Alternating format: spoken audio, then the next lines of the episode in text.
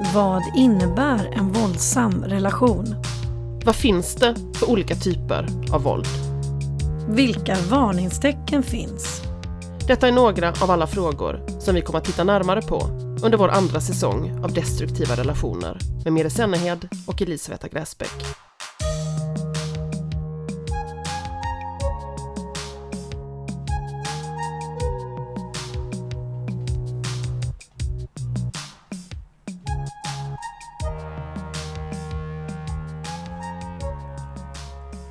Det här avsnittet kommer att handla om våld inom familjen. Våld kan yttra sig på så många sätt, som vi talade om i vårt förra avsnitt om traumabonding och om våldscykeln. Den här historien är min, Elisabetta Gräsbäcks. Jag talar inte ofta och mycket om min bakgrund. En vän till mig har genomlevt en uppväxt som är snarlik min. Vi satt och pratade häromveckan. Vi delade här med fokus framåt. Vi pratade om hur viktigt det känns för båda att inte definiera oss eller ses som ett offer. Vi vill återta livet. Det som vi har varit med om har präglat oss, men det berättar inte om hela vår existens. Jag växte upp med en pappa som kontrollerade mig och familjen. En riktig familjedespot.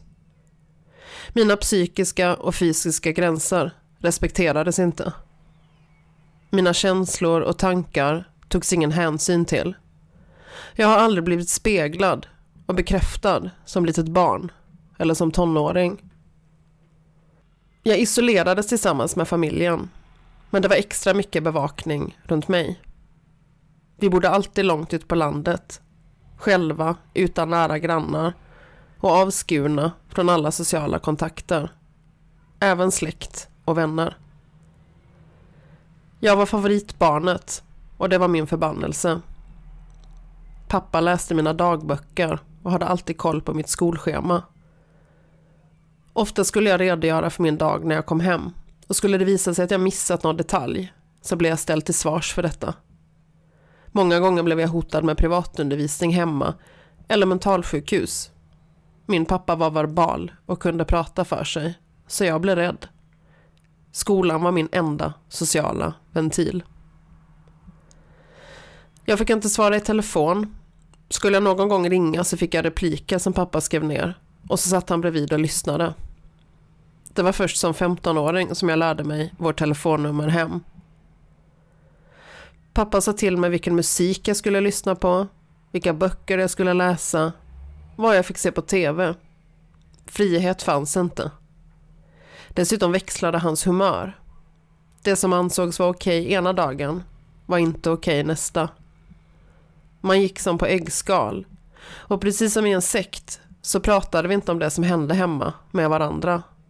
Inte ens när pappa var frånvarande. Pappa var också duktig på att manipulera ens känslor. Så duktig så att jag inte förstod att jag blivit manipulerad förrän flera år efter att jag kommit från barndomshemmet. Jag är van vid gaslightning, silent treatment och olika former av känslomässig utpressning sedan barnsben. Ändå bestämde jag mig väldigt tidigt för att inte bli som min pappa. Även om jag inte förstod hur illa och annorlunda allt var hemma så kändes han självupptagen och inte snäll. Jag tror att den tanken har räddat mig mycket.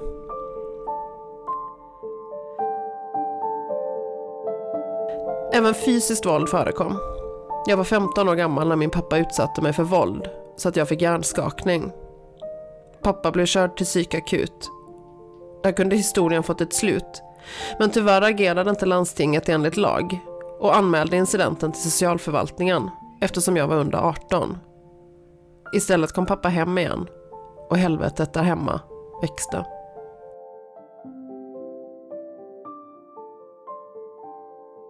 Kort därpå dog min mamma i cancer och jag flyttade till egen lägenhet. När jag flyttade hemifrån som 16-åring var jag socialt väldigt otränad och ovan. Eftersom jag knappt fått leka med kompisar eller ens jämföra klasskamraters hem och liv med mitt så var det svårt för mig att veta vad som var normalt och vad som förväntades av mig och andra. Jag ville lära mig att prata med människor. Därför har jag KBT mig själv mycket genom åren. Jag har gett mig själv små sociala läxor och utmaningar. Många har svårt att tro att jag har den bakgrund som jag har eftersom jag är framåt och social och nyfiken. Men jag har också fallit i många gropar eftersom jag fått lära mig det sociala spelet på egen hand. När jag väl kom hemifrån, sökte jobb och fick börja klara mig själv vid sidan av gymnasiet ville jag bara lämna det som varit bakom mig. Min barndom har varit ett fängelse på så många sätt och nu var den över. Den som hade styrt mitt liv så länge styrde inte längre och jag ville bara upptäcka världen nu. Jag var så vansinnigt trött på mitt liv och hur det sett ut tidigare att jag bara ville se framåt. Vägen framför mig var min och allt det andra ville jag helst begrava.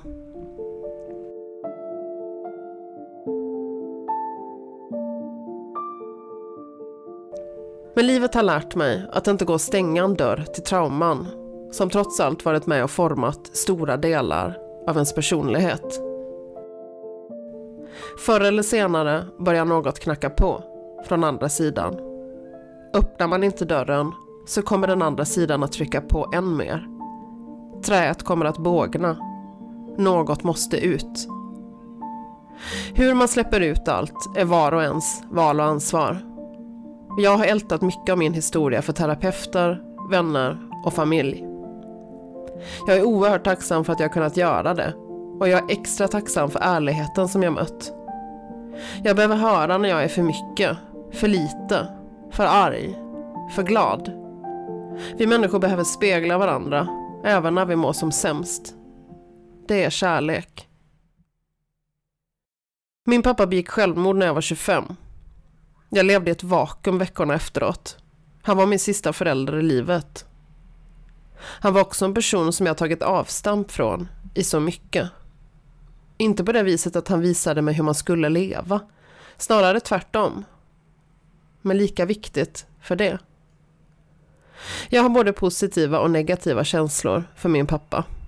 Man har bara en pappa. I alla fall hade jag det. Och jag har behövt uppskatta honom också. För att överleva i vårt helvete. Dessutom är inte människor svartvita. Få monster är bara monster rakt igenom. Det känns lite tabu att prata om med människor. Det finns gärna en förväntan från omgivningen om hur man som offer ska agera och känna. Omgivningen har haft svårt att acceptera att jag också älskar min pappa. Många nära mig har blivit arga och velat att jag ska vara arg. Jag förstår att det är jobbigt att höra att någon du bryr dig om har blivit illa behandlad. Men det känns som att man blir fråntagen sin historia och sina känslor när någon påpekar hur man borde känna. Jag är inget offer. Jag är en överlevare. Min historia definierar inte mig som person. Jag hade däremot inte varit densamma utan det jag varit med om. Det är två vitt skilda saker. Idag har jag inte svårt att prata om allt som hänt. Men jag väljer för vem jag berättar och när. Jag har inget problem att prata om känslor. Men jag har märkt att många blir besvärade av att man tar upp känsliga och tragiska saker. Det är ytterligare en anledning till att jag blir lätt provocerad av det som är så populärt att säga idag. Vi måste prata mer om psykisk ohälsa. Vi måste prata mer om våld, etc. Uppmuntrar man till samtal om tunga saker så får man också medmänskligt försöka bemöta pratet när det kommer. Annars kan man göra ännu mer skada. Och det hade kunnat vara du. Vad som helst kan hända oss alla. Din sambo kan bli påkörd imorgon. Din nya kollega kan visa sig vara en stalker.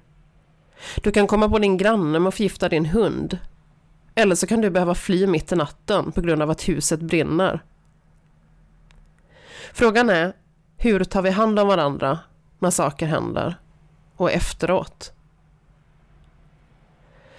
Eftersom jag inte har blivit speglad under min uppväxt kan jag fortfarande ha svårt att se mig själv utifrån. Det blir liksom blurrigt. Jag har fått höra att jag kan uppfattas som arrogant. Jag antar att det har att göra med att jag alltid varit min egen och fått ta hand om mig själv. Räknar man inte med någon annan så kan man nog uppfattas som arrogant. Arrogans är en egenskap som jag har väldigt svårt för själv. Genom åren har jag försökt vända och vrida på mig själv för att förstå hur jag uppfattas och hur jag ska göra för att inte bli missförstådd. Jag har insett att jag stressar mig själv genom detta. De som intresserar sig för att lära känna mig får gärna göra det, tänker jag nu istället. För att förstå och bearbeta vad jag varit med om har jag skrivit poesi sedan tonåren. Jag har arbetat från utsidan genom att hitta ord för att förstå vad som händer på insidan hos mig och andra. Det är väldigt terapeutiskt. Jag har aldrig haft ett behov av att ta plats bland andra med min historia. Det känns väldigt ovant att berätta om mig själv så här. Jag filosoferar hellre på min kammare. Det jag är intresserad av är att förstå psykologin bakom att människor behandlar varandra illa, både medvetet och omedvetet, och hur man kan laga sådana skador.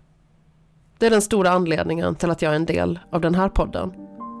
Om jag kan så vill jag hjälpa andra och läka.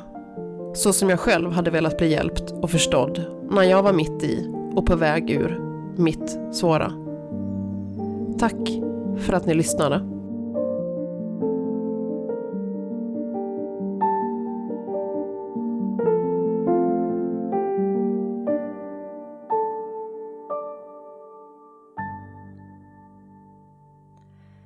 Min eh, första tanke när jag har lyssnat till det du har berättat är ju liksom att man som barn blir tvungen att ta ansvar och nästan bli vuxen innan man ens har varit barn. Det är det som känns väldigt sorgligt.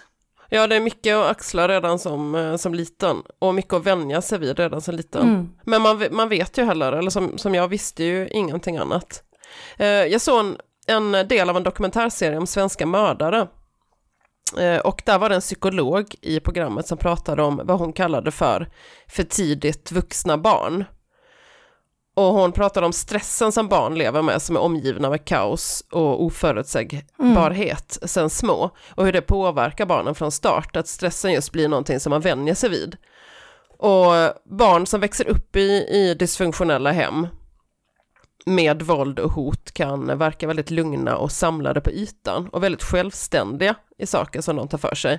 Men studier visar att stressnivån hos de här barnen ligger på en nivå som hos någon som utsätts för angrepp eller är i någon annan akut stresssituation. Och det här är alltså konstant. Så de är i ständig beredskap under ytan och växer upp så. Jag tänker på hur mycket det här sliter både på, på psyke och kropp. Ja, verkligen. Och sen har du också nämnt det här med, alltså mm, har man då liksom en känsla att man, att man missat sin barndom? För jag tänker att när man har varit med om mycket trauman och stängt inne känslor och liksom inte fått vara barn, har du känt liksom att du skulle vilja, att det var liksom varit som ett stort hål eller att du saknat vissa delar av din barndom och som vuxen liksom? Att allting har liksom bara... Nej men jag är ju jag har ju märkt att uh, i och med att det har varit väldigt mycket fokus på uh, vad jag skulle vilja säga, ja men överlevnad, mm. så har jag ju missat mycket i, uh, i livet, alltså enkla vardagliga saker. Och jag kan väl, ja men, jag är van vid känslan av att det är bråttom. Och livet känns ofta bråttom för mig. Det känns som att jag redan har missat så mycket från början. Att jag kan känna en frustration över att jag är halv när alla andra hinner med en massa. Lite som att man står vid sidan av och betraktar sitt liv samtidigt som att man lever det. Mm. Och alltså det kan handla om sådana här enkla, ja, men enkla vardagliga saker som till exempel först nu har jag börjat förstå varför och hur människor bygger sig en karriär eller ett yrkesliv som de trivs med, alltså hur man gör. Att det tar tid och kräver mål och fokus. Jag har, ja, men jag har aldrig förstått det, mina mål har ofta varit väldigt luddiga, abstrakta och långt bort. Jag har försökt sortera ut en väg bland alla oändligt många vägar jag tycker det finns att gå. Det kan det vara någonting med att göra med att man inte riktigt, att man kopplar bort sig själv från verkligheten eller nuet på något sätt? Eller, eller, eller att man inte ens har tränat i att ha en framtidstro eller drömmar liksom? Nej men jag tror just att man har, har man som sagt fokus på, man kanske inte jag har svårt att beställa resor kan göra mig helt panikartad för att det blir för komplext. Det är liksom saker som aldrig, Ja men saker som andra har liksom eh, kanske fått en guide i hur man gör, sett hur man gör. Det har jag inte fått, utan eh, jag har fått eh, fokusera på att läsa av stämningar och förebygga katastrofer och ja, men ständigt vara på min vakt. Därav, där har mitt fokus legat liksom. Jag kallar det här lite som att ja, men det ger livsluckor. Mm. Livskunskap som man, eh, som man missar. Men skulle inte det också, om man tänker liksom på att du, man har varit på sin jakt, man har liksom, du har ju ändå varit, man kan ju säga, du är ju en överlevare, du har ju varit med om trauman och, och saker man inte ska behöva vara med om som barn. Och jag tänker att det liksom, finns ju ingenting som är bra med det, men samtidigt så bygger man väl upp sig själv på ett annat sätt. Så jag tänker, känner du när du jämför det med andra att du har en annan motståndskraft eller en, en annan sätt att hantera saker som vuxen för att du har varit med om väldigt jobbiga saker? Ja, men jag tror som motgångar och ehm, förändringar, ja kanske förändringar kan vara knepigt, men när man stöter på problem, det ser inte jag som ett problem. Konflikter ser inte jag som ett problem eller ehm, jobbiga omständigheter skrämmer inte mig. Nej. För att jag är, är van vid att det är så livet kan se ut. Och det är ju någonting som jag ser också ger någonting positivt för att jag, jag ger saker en chans där många andra kanske backar från början. Men baksidan där kan ju vara att man normaliserar beteenden som också är destruktiva så att man inte riktigt berörs på samma sätt som andra gör. Jag menar, jag kanske reagerar Absolut, ja men det är, det är en fin balans. Precis, som är så mycket annat. Ja. Men jag tänker liksom att du måste ju ofta få, eller ofta få frågan när man pratar om sådana grejer, hur det är att vara överlevare eller liksom det här med att vara offer versus överlevare. När kände du att du blev en överlevare snarare än att vara ett offer? Kommer du ihåg när du kände att du liksom, nej men, när det hände, för du pratar ju om det i, i liksom avsnittet att jag är inget offer, jag är en överlevare, jag tänker kämpa, jag tänker inte ge upp. Men jag tänker när man är barn är man ju inte medveten om det på samma sätt. När känner du liksom att du började få den här fighter? Ja, fast jag var rätt liten. Jag, ja, det var det. Mm. det ja, det, det konstiga, jag minns att jag var, kan jag vara, att jag var väldigt lillgammal. Uh, och ja, men, lyssnade mycket på, uh, ofrivilligt såklart, på, på radio. Och läs, lärde mig läsa tidigt och sådär. Så att jag, jag minns att jag bestämde mig för att jag inte ville bli, bli bitter mot andra när jag blev äldre. Att jag inte ville att, jag förstod att ja, men jag, jag har det nog rätt knepigt, jag kommer nog inte se tillbaka med ett leende på, på min barndom. Nej. Uh, började jag förstå. Men jag vill inte att andra ska fara illa på grund av det. Och då handlar det om hur man, ja men hur man uh, är mot sig själv. Mm. Men jag har varit väldigt, väldigt hård mot mig själv. Jag kan säga att eh, livet är en lång resa Men på det är inte det ganska vanligt att man är det? Jo, och det har pendlat. Ibland eh, så kan jag vara förstående och accepterande, men eh, jag är ju van vid en väldig eh, hårdhet. Ja, men jag vet att vänner har frågat mig, det här med att inte ha ett val. Eh, de frågar mig till exempel, hur, hur kunde du alltid ha högsta betyg i skolan? För det var någonting som förväntades. Mm. Det var omöjligt att komma, in, komma hem och inte vara bäst i klassen. Eh, så jag var liksom tvungen att fixa det, jag hade inget val. Och utifrån kan det kanske vara svårt att, att, förstå vad människor är kapabla till när de har allt att förlora. Ja, nej men och sen tänker jag det som också är väldigt intressant och väldigt viktigt som du lyfter i ditt avsnitt är ju också när du pratar om det här med den, det perfekta offret eller den, den perfekta överlevaren eller hur man uppfattar olika personer. Jag tänkte ju när jag lärde känna dig att du jag hade inte en tanke på att du skulle kunna varit med om det här du varit med om. Alltså det, man har ju fördomar också om att om man varit med om väldigt mycket trauma som barn, att man är på visst sätt eller att man, att man hanterar det på visst sätt eller man förhåller sig till sin förövare, sin förälder eller sin familj på ett visst sätt. Och det tycker jag är väldigt intressant att du lyfter för att du har ju jag har alltid sett dig som en positiv, nyfiken, smart väldigt så ödmjuk person. Och då liksom men att du också varit väldigt rätt fram och väldigt lyhörd och nyfiken på hur andra människor känner. Och det, det har jag ju liksom alltid känt att du har haft. Jo, det kommer nog mycket från det här med... Ja, mina fördomar säger ju att man inte är sån om man har varit med om trauma, men det stämmer ju liksom inte. Nej, men jag tänker att det här kommer också mycket från att jag varit så socialt uh, utsvulten. Mm. Att jag, eh, jag har varit så otroligt nyfiken på allt det jag har missat, hur människor fungerar, hur man pratar, vad som är räknas som normalt, vad som räknas som onormalt och varför. Och det är jag, eh, ja men jag är fortfarande förundrad över hur stort livet är. Hur uh, oändligt allting känns. Mm. Ja, nej, men jag tycker det är också väldigt intressant just det här med, som vi har nämnt, eller som du har nämnt tidigare om det här med, eller vi har pratat lite grann du och jag på hur man hand om det här med vilka som är, vilka som klarar av vad och att man har olika motståndskraft. Man hanterar ju saker på olika sätt, att vi alla är individer. Det finns liksom ingen mall på hur man hanterar olika trauman eller, eller våld eller hur man klarar en uppväxt eller inte klarar en uppväxt. Det är också väldigt intressant det här med hur det är att vara en överlevare. Ja, men precis. Eh, jag läste barn och ungdomspsykologi och då pratade vi om eh, resiliens. Och det är då den långsiktiga förmågan att hantera förändringar och fortsätta att utvecklas hos ett barn oavsett eller trots omständigheter. Och vi människor vi föds med olika motståndskraft när det kommer till svårigheter och tuffa levnadsförhållanden.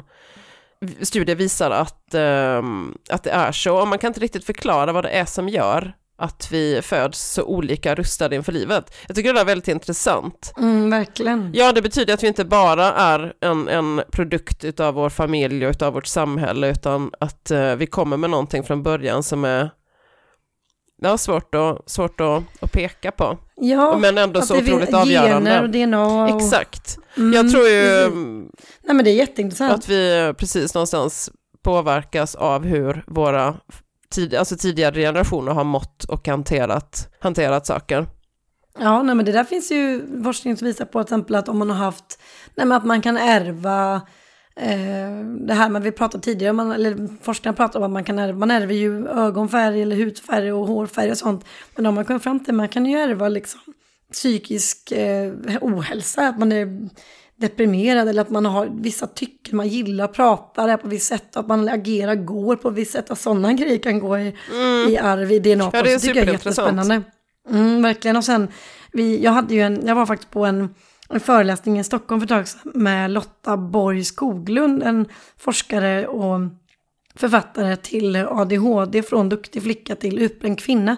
Och hon pratar just om det här med hur människor är olika och nu kan inte jag återge exakt vad hon sa men hon pratade ju om att människor vi är som blommor och att man eh, kan se vissa personer är som maskrosor som kan liksom ta sig upp ur liksom asfalten och hur jättedåliga förutsättningar och börja växa lite överallt och, och klarar sig. Medan andra är som orkidéer och behöver vissa förutsättningar för att kunna blomma och växa och leva. Får man inte viss rätt solljus och rätt mängd vatten och så vidare så, så dör man. Och att människor är olika liksom och att vi ska värna i samhället om att ta hand om olika typer av blommor. Att det inte bara ska vara hårt, bara maskrosorna får leva utan även orkidéerna ska få förutsättningar att kunna blomma ut. Och jag tyckte det var väldigt fint. Men jag tyckte det var fint att se människor som blommor. Jag har aldrig riktigt tänkt på det där, att man kan ha olika förutsättningar. Ja, men en, en vacker liknelse. Mm, eller hur? Ja, jag tänker mycket på maskrosen som har eh, trängt upp genom asfalten och som behöver otrolig ömhet. För jag tänker att en, en liten vindpust också sedan kan eh, fälla en sådan maskros. Mm. För att man, man orkar heller inte hur länge som helst, hur, hur mycket som mm. helst.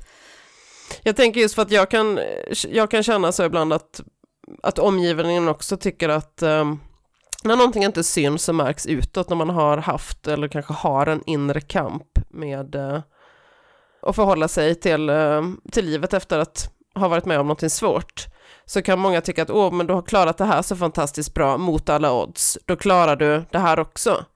Och så blir det mm. en, en press både från, från en själv, för man har själv höga krav, på grund av exakt samma anledning. Ja, men lite som, eh, som att det förväntas storverk när det kommer till prestationer. Mm, det kan ju bli en, definitivt en press på eh, sig själv, liksom. att man hela tiden ska vara så himla stark.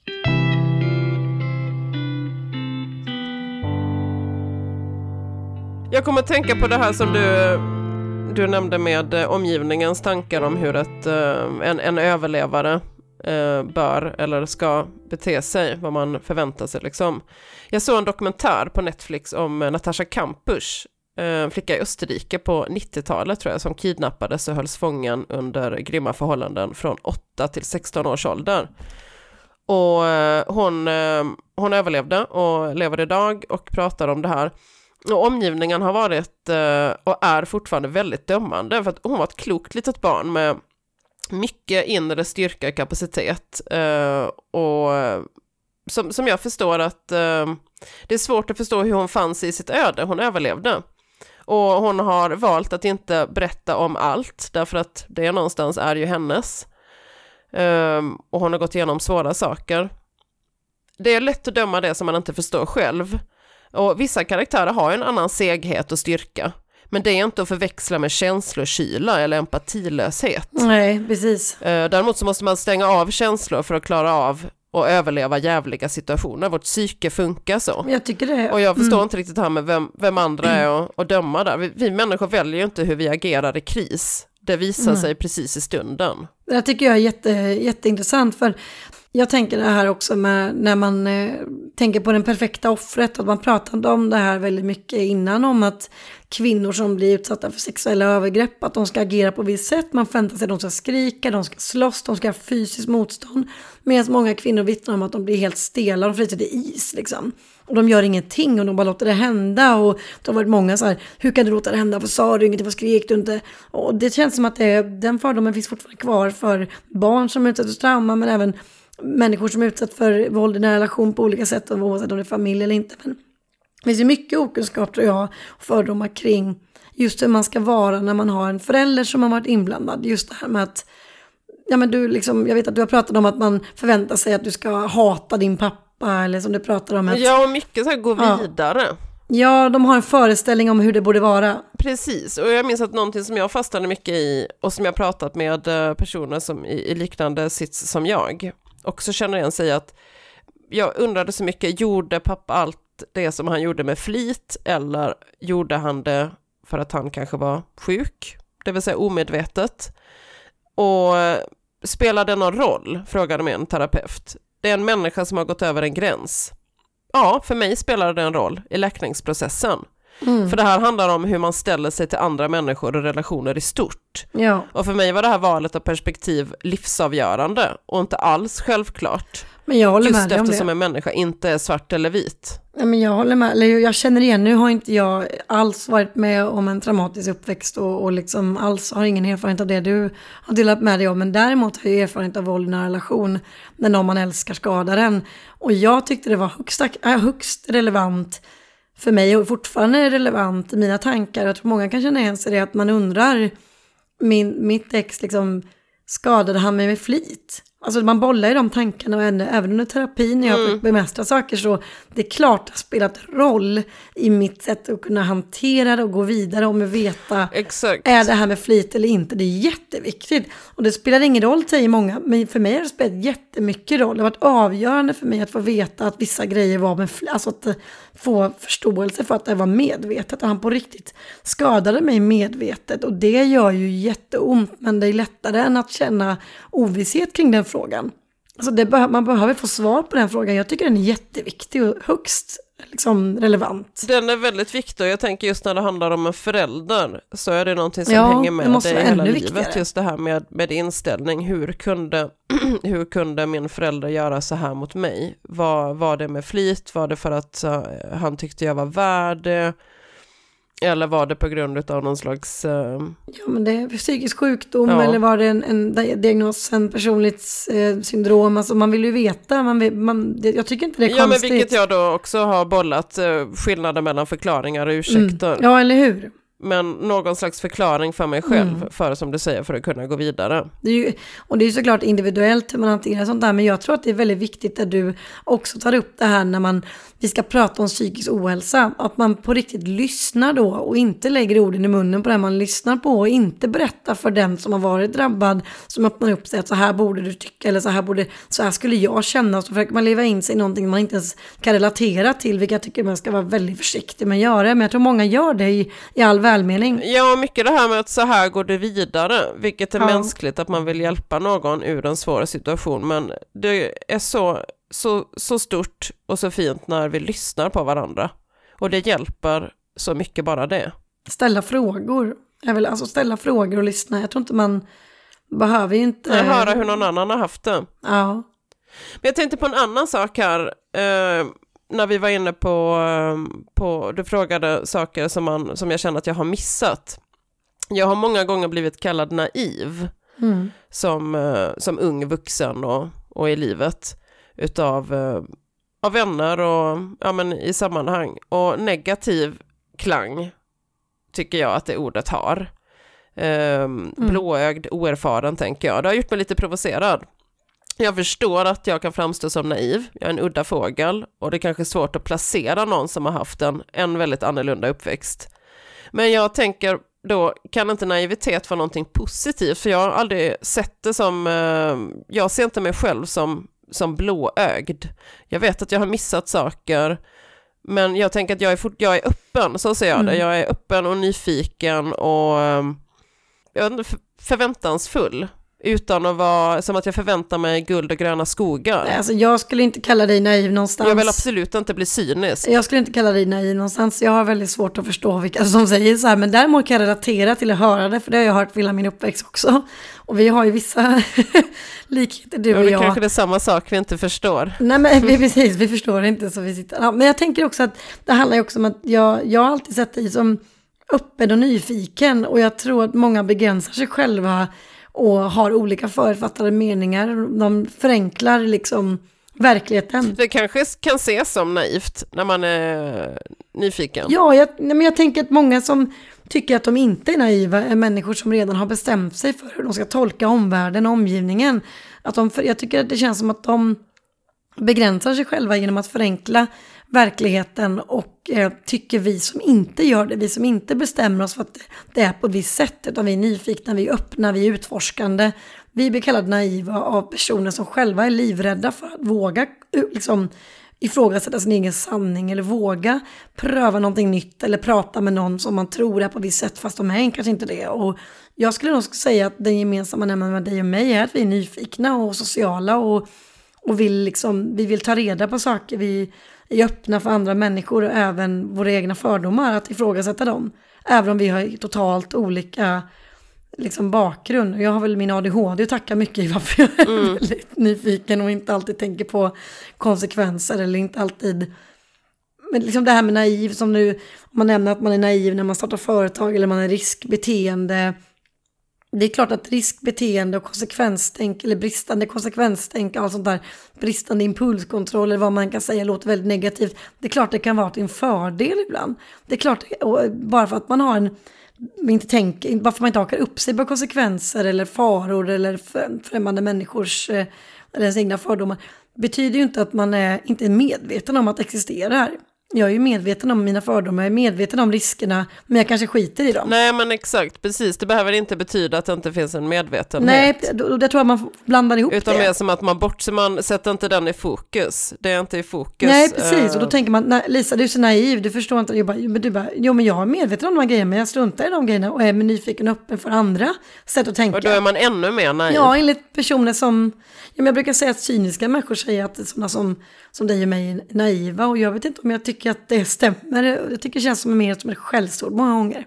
Mm. Så det, sen vet jag inte om det kan finnas en koppling till att man har varit med om jobb, hård, liksom tuff barndom. Men jag har ju haft en tuff barndom för min egen hjärna då, att ja, det var jobbigt att växa upp med ADHD, men det har inte varit ås- orsakat av liksom otrygghet och trauman i, i familjen. Eh, och det, det är ju helt, två helt olika sätt att liksom växa upp. Men eh, jag har ändå fått höra det här med naivt. Liksom. Ja men när vi pratade innan så, du nämnde det här med att man inte riktigt, det är inte samma sak eh, att när en familjemedlem beter sig Nej. eh, eh, illa eller gör en illa. Man kan inte riktigt ta samma avstånd eller distans som man kan göra från en vän eller en partner eller Nej, precis. det är klart att man också kan säga upp kontakten med en familjemedlem, men det kommer alltid ha varit din pappa, eller det kommer alltid vara din pappa eller mamma eller vad det ja, nu är. precis. Att personen är liksom fäst vid dig. Och just det här med föräldrar sätter ett väldigt stort, det är ju våra, våra första förebilder som, som små, som vi, som vi lär oss att att härma och, och lär oss om livet Ja, av. vi har ju, alltså det är ju det mest naturliga att man tyr sina föräldrar och att det är den mallen man utgår ifrån. Det, det blir ens normalitet. Jag tycker det känns, eh, jag tycker det är svårt att relatera till där du berättar. Samtidigt så tycker jag det är liksom Ja, men för menar, det, är sån otroligt stor skillnad ens förövare är en, en, familje, en, familj, en familjemedlem. Jag tänker också på när, en, när, det är, när man är kanske mamma eller pappa till ett barn som utsätter någon annan då för våld eller eh, liksom misshandel på olika sätt eller behandlar någon illa. Hur svårt det måste vara också även där när det finns ett familjeband liksom. När man ser eh, du kan ju inte koppla bort din pappa och mamma hur som helst. Och även om du skulle göra ett avstånd så jag tror det är svårt, jag tror jag har aldrig träffat någon som säger att de har kapat banden med sin mamma och pappa och mår fantastiskt över det. Men jag kan ju säga att jag mår jättebra av att... Nej, det blir ju ett ständigt sår någonstans, en ständig sorg. Exakt, och jag har ju lämnat min, mitt våldsamma ex och det är, jag, jag mår ju bättre än någonsin och känner, det är klart jag känner en sorg och ett ärr och att det gör ont när jag tänker på saker, men det blir ju bättre och ju mer åren går kommer det gå lättare. Men hade det varit min pappa eller min mamma, det, läk, det så läker ju aldrig riktigt. Eller jag får den uppfattningen i alla fall, du får rätta mig som fel, för det är ju du som har tolkningsföreträde här. Nej men det är lite så, man är lite, man är lite kantstött från början. Sen tycker jag det är att, att vara en överlevare är ju, som du pratar om, att man vänder saker till sin fördel. Att man liksom, okej, okay, jag har fått formats de här förutsättningarna. Vad kan jag göra bäst av den saken och hur kan jag bli en bättre människa? Hur kan jag inte gå i samma spår som då i det här fallet min pappa?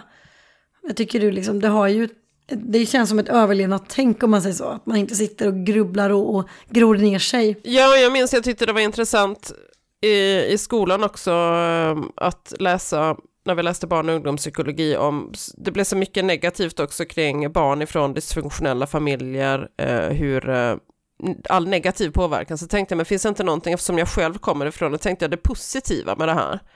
Och jag frågade min lärare, så sa hon, ja men det där är jätteintressant, eh, därför att man ser oftast ett kreativt sinne hos eh, barn som har haft det knepigt från, mm. från starten, och ett naturligt lösningsfokus, därför att man har alltid fått lösa, lösa saker, och det kan jag känna igen mig jättemycket i. Ja. Att man inte just som, som jag sa innan ser hinder som ett problem utan det ser man som någonting man får kliva över eller gå runt om eller man löser det bara. Det känns naturligt. Om man tänker utanför boxen, ja, om man är van vid någonting um, udda och uh, man ryggar inte tillbaka, man, blir inte, man är inte så lättskrämd, uh, man är flexibel uh, vad gäller um, kommunikation, um, möten med människor, jag vet inte mycket. Mm. Det, ja. det är svårt att säga liksom åh, alltså det är svårt att säga ja, tack vare att jag blev misshandlad så har jag lärt mig det här. Men däremot så tror jag att du har någonting, alltså det känns väldigt intressant att prata om att just att man är en överlevare, att man har varit med om jobbiga grejer gör ju att man också får en motståndskraftighet och att man klarar av motgångar. Jag tänker liksom, jag vet ju, du har ju läst om olika studier, de pratar om barn som har blivit curlade och som har fått allting serverat för sig. Att man, liksom, man har fått sin säng bäddad och man har fått sin mat och man har liksom inte behövt ha konflikter och ens föräldrar har varit och skyddat en för minsta lilla grej. Så att man inte ska skada sig och, och du mm. vet. Och sen när man då blir upp i tonåren och du kanske blir kär i någon första gången och så gör den personen slut med en och knäcker den totalt. Och de barnen, vissa de har bara blivit liksom självmordsbenägna direkt och vill liksom mer eller mindre gå och ta livet mm. av sig. För att de har inte varit med om jobbiga saker. Man har liksom alltid haft någon som löser saker. Ja, det blir väldigt dramatiskt. Ja, och nu kanske inte det här var helt relaterat till studierna, men, men jag, jag, vet att jag läser om de här grejerna, att de diskuterar mycket om det inom psykiatrin. Att man gör barnen björntjänst om man gör allting för dem. Att man behöver vara med om tuffa saker. Sen behöver man inte vara med om trauman. Men jag tycker det är fint att man tänker att okej, okay, jag var med om mycket trauman. Det byggde också upp en styrka i mig. För man kan bara utgå från det man har. Man kan ju inte ändra på sin bakgrund eller sin, där man kommer ifrån. Nej, men lite så, mm, precis. Och att man är en överlevare Exakt. är ju att man har gjort eh, eller så att man har tagit sig, tagit sig någonting väldigt tufft. Och jag tänker ju att det där egenskaperna även finns i, i andra fall. Inte bara Alltså alla personer som har haft det jobbigt, kanske blir mobbade i skolan och tagit sig igenom det eller haft det tufft hemma. Att man, beroende på hur man har liksom förhållit sig till det jobbiga, att man har blivit, alltså löst problemet helt enkelt och kämpat sig framåt. Jag tror definitivt det kan vara en fördel, en styrka i en människa. Om man liksom får bearbeta ja. traumat och prata om det och verkligen ta itu med det så det inte ligger och skvarpar djupt inom en. Liksom. Ja men det handlar om, om acceptans tänker jag. Mm så känner jag att det behövs ju verkligen pratas mer om just det här med inom familjen. Och det är mycket hysch-hysch och det är mycket tabu det finns ju många, många, många där ute som lyssnar på det här tror jag som kan relatera till det här. Det, händer ju, det är väldigt tabu att prata om våld inom familjen och bara kolla på debatter om hedersvåld eller annat som, som är väldigt hysch och väldigt, liksom, väldigt viktigt att vi tar upp. Men det är en väldigt känslig fråga ju, i och med att man inte kan bryta sig loss från sin förövare på samma sätt och man inte kan ignorera det bandet man har till sin familj. Lite grann som det här traumatiska bandet också. Det är ju ännu mycket, mycket starkare. Ja, men och familjebandet är väldigt starkt. Jag tror det också mm. är anledningen till, som du säger, att det är, lite, att det är tabu. Mm. Att um, det är svårt att närma sig därför att man vill inte, man vill inte skada, man vill inte uh, såra, man vill inte uh, misstänka någonting som kanske inte finns. Och samtidigt så, så vet jag ju själv som, som, uh, som offer och överlevare att det är, man är jätteduktig på att dölja ja. vad som pågår där hemma. Om man beter sig som den totala motsatsen till vad, vad folk tror att man ska göra Uh, om man är i den situation man är i. Ja men tror du inte den här okunskapen gör att man tiger också? Att man, just det här med att de säger, ja men hatar du din pappa? Nej det gör jag inte. Och så blir folk provocerade över det för de liksom projicerar sina egna känslor. Ja, men jag tror det handlar liksom... mycket om, eh, som, eh, som det ofta gör med människor, att man är rädd för att göra fel. Man är rädd för att um, göra misstag. Och det är inte så komplicerat att, eh, eller jag önskar att det inte vore så komplicerat att människor eh, tänkte mer så att prata med varandra. Om vi bara liksom öppnar upp eh, mm. enkla samtal så kommer vi så mycket närmare till, till att kunna prata om svåra saker. Men kan vi inte ens ha enkla små samtal i, i hissen, så hur ska vi då kunna prata om våld hemma i, i familjen? Nej, eller hur? Nej, men det, det är väldigt, och det, jag tror att det faktiskt behövs pratas om det vi har nämnt. Hur pratar man? Alltså hur gör man? Hur närmar man sig de här mm. olika ämnena? För att jag tror inte det är bara, nu tar vi en kaffe och en bulle och så snackar vi om när din pappa slog dig. Alltså det blir väldigt så här, vi, jag tror att det behövs pratas om i vilka sammanhang och hur kan man närma sig och hur, vad ska man tänka på? För jag tror inte det kommer så naturligt i och med att det är så himla stigmatiserat och ovanligt och, och svårt.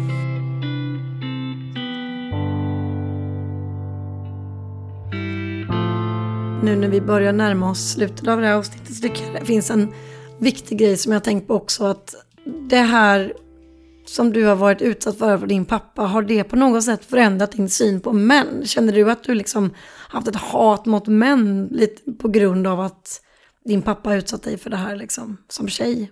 Ja, min psykolog frågade mig faktiskt samma sak, eh, om jag hatar män, om jag inte litar på dem.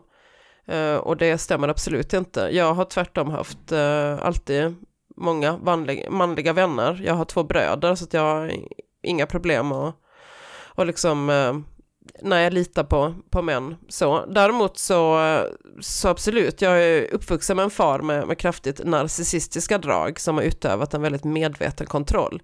Så sånt som mind games. Men det här är mer kärleksrelationer. Mm. Mind games är ingenting märkligt för mig. Eh, till exempel att någon, att bli utsatt för. Eh, men, så att hitta en empatisk öppen man, det har, eh, det har känts som en, en stor utmaning. Min kompass har ju varit åt, eh, åt helsike. Men här normaliserad gaslighting och manipulativt beteende, så det är lite som att du känt att det varit till det normala. Ja, men jag har ju inte ens förstått att mm. det har varit um, konstigt förrän i, i vuxen ålder, när, när folk pratar om det, så bara oj, nej, men det där har jag ju har jag varit med om sedan liten. Är det, är det så det kallas? Mm. Är det så det heter? Det är ju väldigt intressant när man tänker på, för jag vet ju att det här har ju tagit upp i många andra tillfällen när man pratat om eh, pojkar som vuxit upp i ett hem där mamma slår sonen. Att de har fått en liksom skev kvinnosyn på grund av det. Och det är, nu, vet nu är inte jag någon forskare kring det, men jag tycker det är intressant att om det kan ha med könsroller, könsnormer, och så vidare, om vad det är som påverkar. Jag tänker också om det blir den första, ja. precis den första eh, manliga jag förstår ju idag, jag blev lite irriterad när min psykolog frågade, jag blir inte irriterad nu när du Nej, frågade. Okej, vad bra. Men, ähm, ähm, jag, jag tyckte det var en, just då så tyckte det var en väldigt enkel äh, lösning han var ute efter. Mm. Ett enkelt... Men kan det vara ehm, den här grejen när han... Ja, en, för, en, en fördom Ja. kändes det som. Att ja, men det är så, du, så här du borde, borde Men reagera kan det inte idag. vara så då att... Och så kände jag, men så har jag inte alls. Precis, men tror du inte det kan vara så på grund av media och så? Jag har ju inte velat bli skadad på det viset. Jag vet inte, det har varit en stor, eh, en stor, eh, en viktig tanke hos mig. Att jag inte har velat bli skadad. Jag har inte velat eh, bli, som jag sa, cynisk och, och bitter och Nej. dra alla över en kam. Och det har legat väldigt, väldigt djupt hos mig. Mm. Men jag kan förstå att, att det lätt kan bli så. Jag tror inte det kan handla också om att media lägger ju fram människor, barn på visst sätt. Man tänker på filmer och skräckfilmer och det är filmer och dokumentärer om seriemördare och allt möjligt. Där man liksom lägger fram en viss bild av en barndom och då blir det det som är det normala.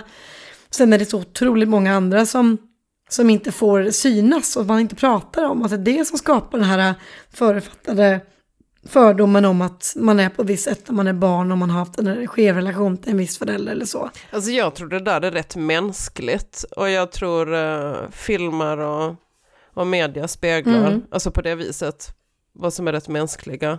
Ja, Vi har förutfattade meningar, vi människor, vi vill att, alltså det, blir, det är enkelt, vi vill att saker ska gå att förstå. Blir det för komplext så, Mm.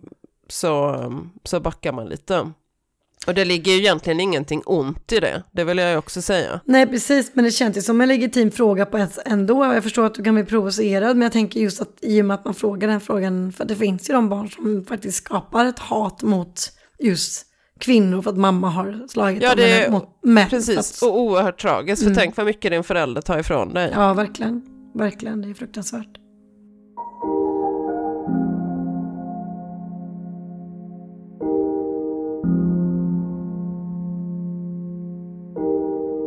Det var allt för den här gången. Tack för att ni har lyssnat. Vill du berätta din historia? Skriv till oss på destruktiva relationer podcast at gmail.com. Ni kan också följa oss på Instagram där vi heter destruktiva relationer eller gilla oss på Facebook.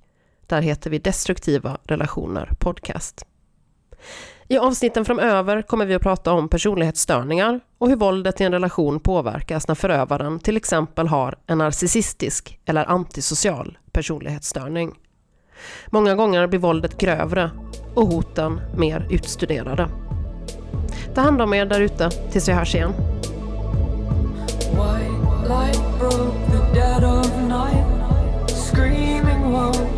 household from there